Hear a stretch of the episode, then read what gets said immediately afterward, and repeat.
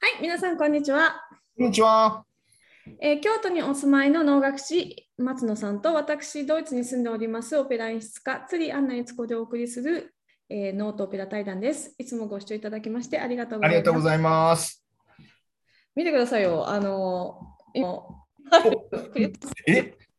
なんか緑の色がちょっとだいぶくすんでません？うん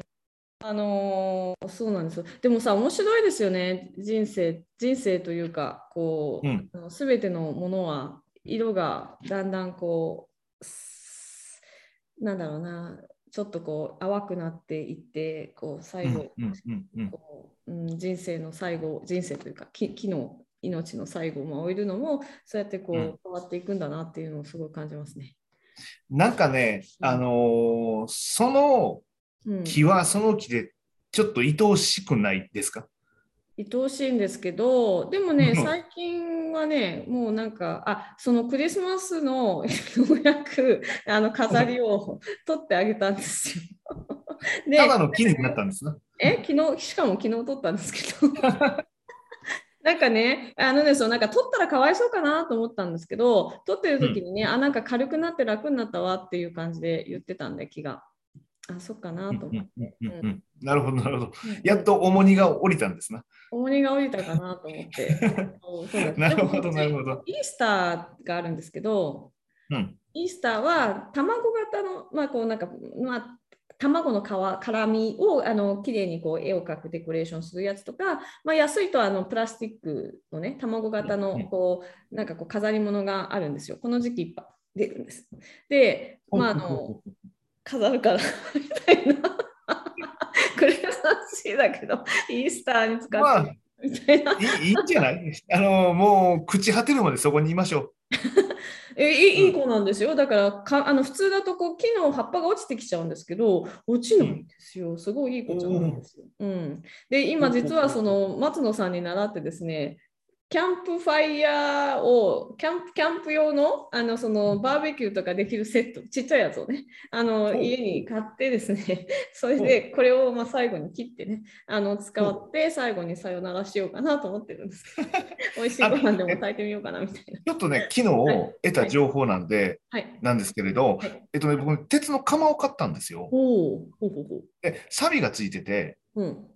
で、そのサビを取うん。る取ったりするのに、うん。お茶っ葉を大量に入れて、うん、こう、沸騰させて、一昼夜ぐらい置いとくのよ。ほうほうほそうすると、まあ、緑のお茶っ葉だったら。あの、黒くなるし、えっとね、プーアル茶とかってすごい色になるのよね。えっとね、えーカテキンじゃなくって、お茶のタンニン、うん。鉄タンニンの液がを作ると、それがこう、鉄にうんコーティングされて使えるんですけど、この液はうん植物に与えるとめっちゃ元気になるらしいです。あ、そうなんですか？へえ。なんか、その鉄のものがあったら、うん一回やってみてください。こう、要は沸騰ささせて、ちょっとお一日ぐらい置いといた後の、うんうん確かに色がね、だいぶ黒くなります。うんうん、鉄分、鉄担任になるってことなんそへえ。うち健康のためにフライパンとかも本物の鉄のフライパンなんで。はいはいはいはいううん。そう。だから、例えばそういうやつで、お茶っ葉をこう、あの、ゆ茹でる、うん、ふ煮沸させて、うんうんうん置いといて、その液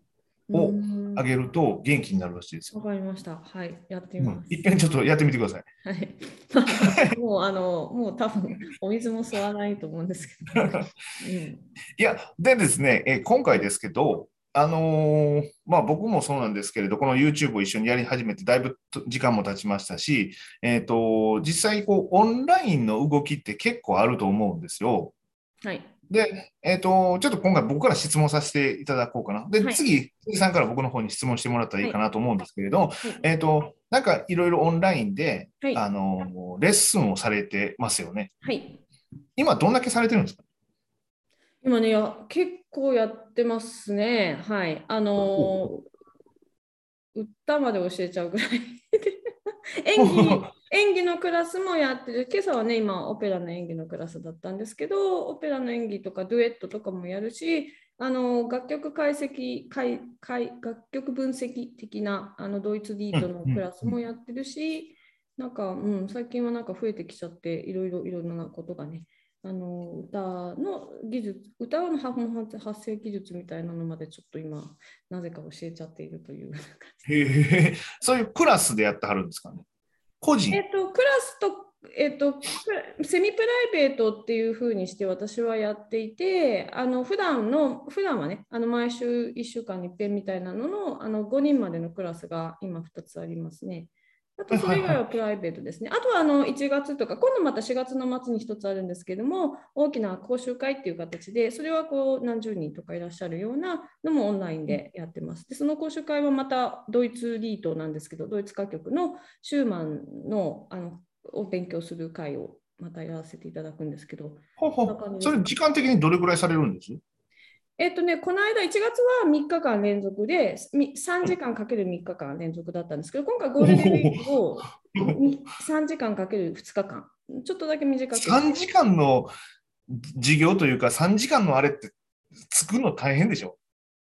作るのね、そう大変なんですけれども、その、うん、私のまあ自分のポリシーとして、ドイツリートをまあやるのにあたって、まあ、発音をきちっとまずする、それからその歌詞の内容をきちっと理解する、その曲ができたその時代背景とかを理解する、そこができないと、その音楽に合わせて歌うっていうところまで行き着かないと思うんですよね。で、あのよくね、そのドイツリートのクラスで、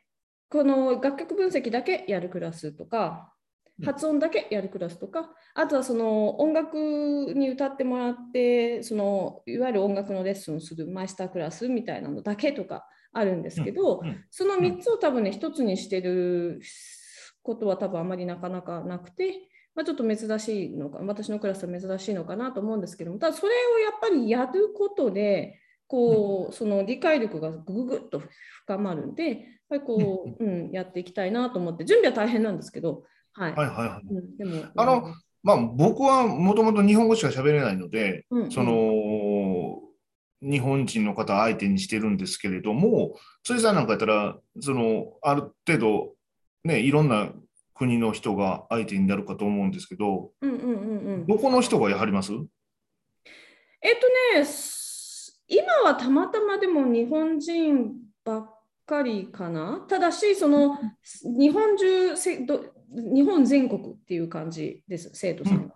うんはいはいはいはいはい。はい、東京の人もいれば、山形の人もいれば、みたいな、富山の人もいれば、みたいな、こう、あの九州の人もいれば、みたいな感じがこうぐっとこうまとまる感じですね。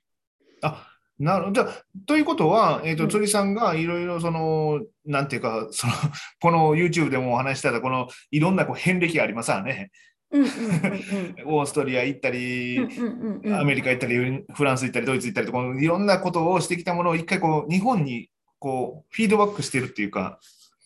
そうなんですよね。今そういう感じになってます。あ、あのただあのみドイツに住んでいらっしゃる生徒さんも教えてますけど、あの、そうそうそう、それもあのここまで来られない方はオンラインでやってるし、あの、直接いらっしゃる方は個人レッスンって感じ、うちのここのスタジオでやってるんですけど、そのそうですね。うん。ただその私にとってはコロナがあったことで、その今まで日本がすごい遠かったんですよ。うんうんううんんうん。で今私はこううんドイツにいてドイツでまああの自分の生活基盤を作んなきゃいけないみたいでまた違うところに行くとニューヨークとかねまたニューヨークでまた基盤作んなきゃいけないっていうふうにしてこうずっとやってきてたんでそのうん。引っ越しするたびにその土地で基盤を作るためにこう仕事を探して友達作ってあのし関係者知り合ってみたいな感じでこうそういうのに結構わたわたしてたんで日本がもう本当に遠くて全然こうコミュニケーションをするチャンスもなければそのそそういう感じだったんですね。それがそのオンラインでしか仕事ができないっていうふうに強制されたことであなんか日本もそのもう10メーター先の人も同じじゃんみたいな感覚に今なっていて。うんうんうん、確かに確かに。だって、うんあれですもん、だって、あのーそもそもこの YouTube 買って、あのーえっ、と、実際にお会いしたのって数時間ですもんね。そうですよね。あのえ松野さんと会ったのは2回だけだと思いますよね。あのウィーンにいらっしゃった時と、一度私が京都に行った時みたいな。そうです、そうです。そうです。言うて、あのー、2つ合わせても数時間の話ですよ。そうそうですね。そう、それがなんかここ2年ぐらい、まあ、コンスタントに2週間に1遍とか、ね、なんかずっと喋り続けてる状態なんで、うん、これ斬新といえば斬新ですよね。そうですよね、そうですよね。うん、もうこれ200回近く、そろそろ200回そろそろ行くなぐらいの感じなんで、うん、まあ、結構そうですね。うん。えそろそろ200回ですか？あのね、えっと、うん、この間、僕の YouTube に出てきたのが、今400本ですって聞きました。おお、すごい。すごいですね。コンテンツが。おお、すごい。もう数えてなかったら、あ結構ながかあの量になってるなと思思いまして、うん。そうですよね。すごいですよね。まあ、あの、ちょっと、なんて個人的な質問って言ったら変ですけど、このグループでするときって、声がこうずれますよね、これ、ズームって、はいうんうん。これってどういうふうに対処してあります？えなので、私の場合はあの、一緒に歌うってことはさせません。で、あのその画面の中にいる人の中で音を出してもらうんで、例えばこっちが伴奏して、それに合わせて歌ってもらうとかもできない。で、伴奏はもう個人個人で用意してもらって、で歌ってもらってっていう感じですね。そういう意味で、そう、合わせることはできないんですよね。ということは、逆に言えば、その、あのー、習わはる人、レッスンを受けはる人がある程度のそのスキルというか、なんか行動力がないと厳しいですよね。裸で来ましたではなかなかできないわけです、いやいやいやいや、あの大丈夫ですよ。あの結構初心初心者の方も教えているんですけれども、あのその人ならなりに、うん、あの別にほら、じゃあ伴奏こっちで作って、そのレコーディングを向こうに送って、もうそれもほら、E メールとかでテンプファイルでポンと送れるじゃないですか。でなるほど、なるほど。こっちで再生してもらえばいいとか、そういう感じなんで。ああ、なるほど。何でもできますな。いや、何でもできますよ、今、本当に。うん。うん。うん、ああ、なるほどね。いや、なんかその、うん、こうんとこれから、うんそのまあ、どうなっていくのか分かりませんけれども、うん、世の中もまた変わっていくでしょうが、このシステム自体は、うん、なんか使っててもいい感じですよね。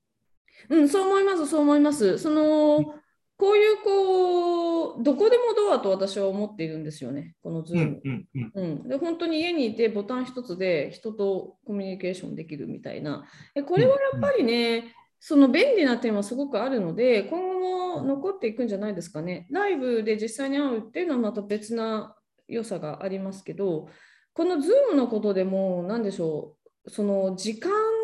をすごい有効に使えるようになったっていうのも事実なので、どっかに行ってっていう、そういうのも全然なくなったじゃないですか。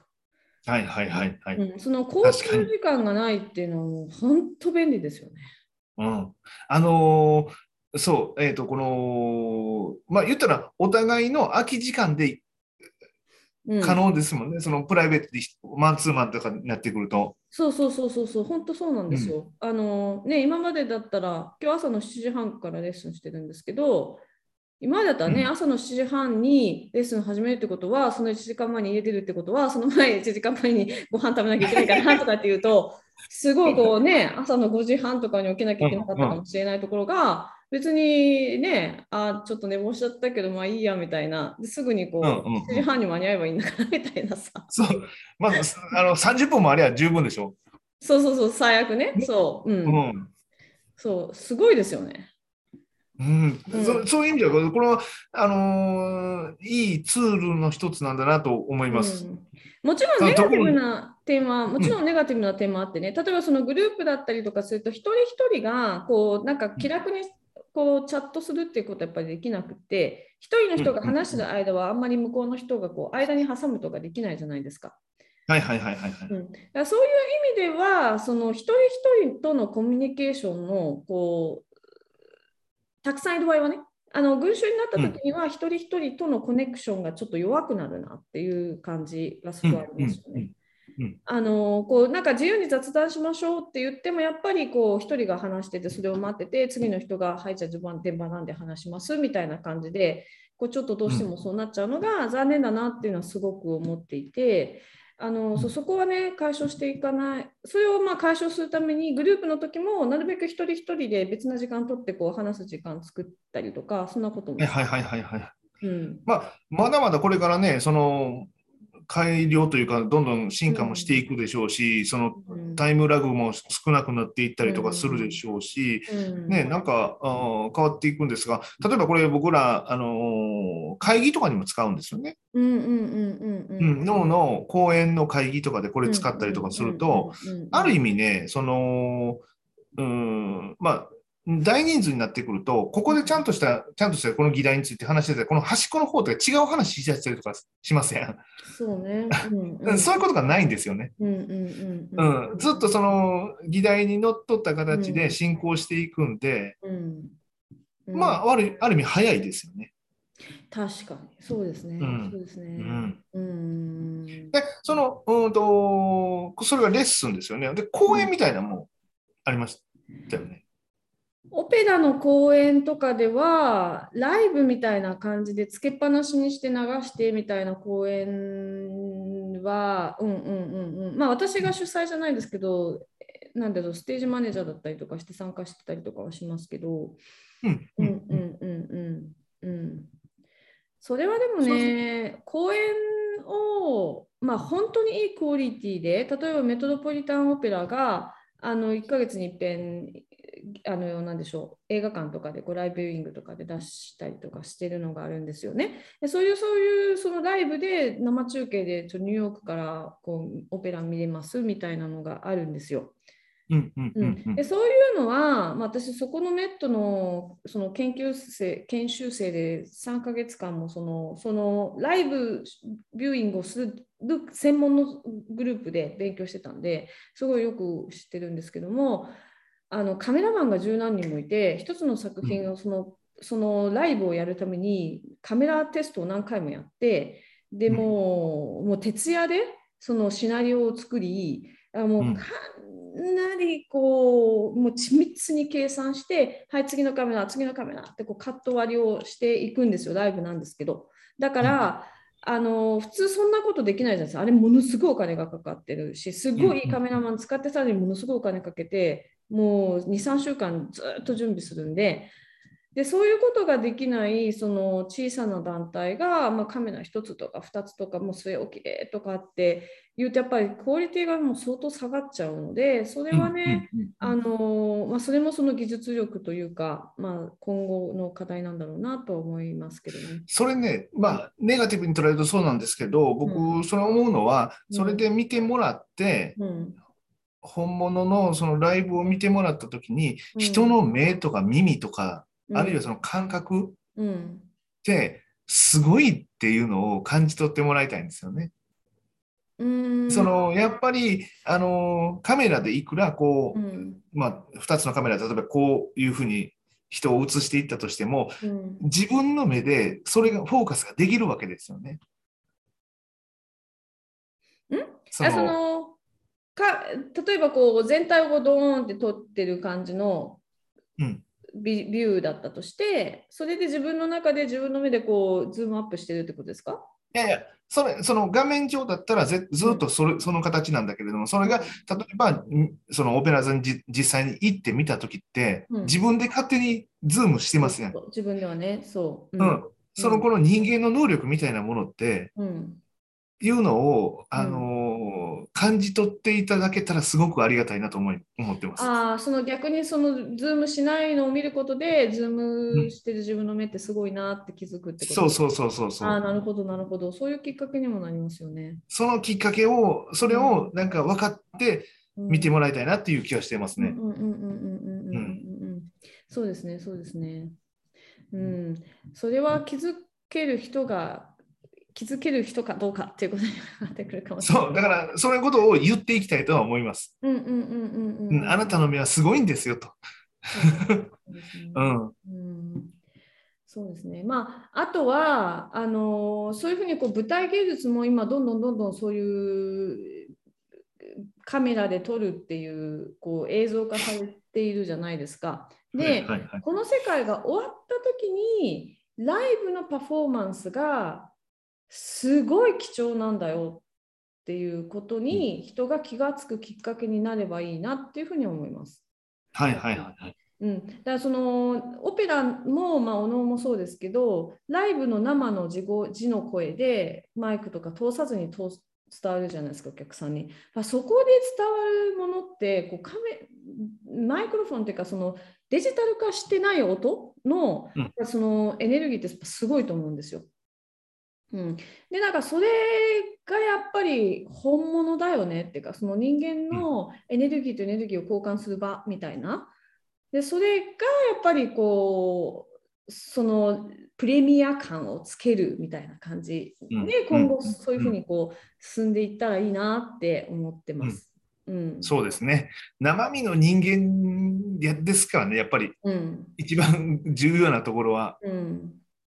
そう映画っていうのはもともと生身の人間が通して作品をやるためには作られてないですか。いっぱいカット割りがあってみたいな、この画面で見るものとして作られてる芸術じゃないですか。で今それがそのそういうふうに作られる作られていないその舞台芸術を、まあ、無理やりそのそういうメディアに今置き換えてるわけなんですけどそれがこう戻った時にあのあいやライブってすごいよねみたいなその価値観がもっと大きくなったらいいなって思ってますね。うん、うん、いやなかなかいいお話でございます。はいということで次回も僕の方のお話をさせていただこうかなと思います。はい、ありがとうございます。ありがとうございました。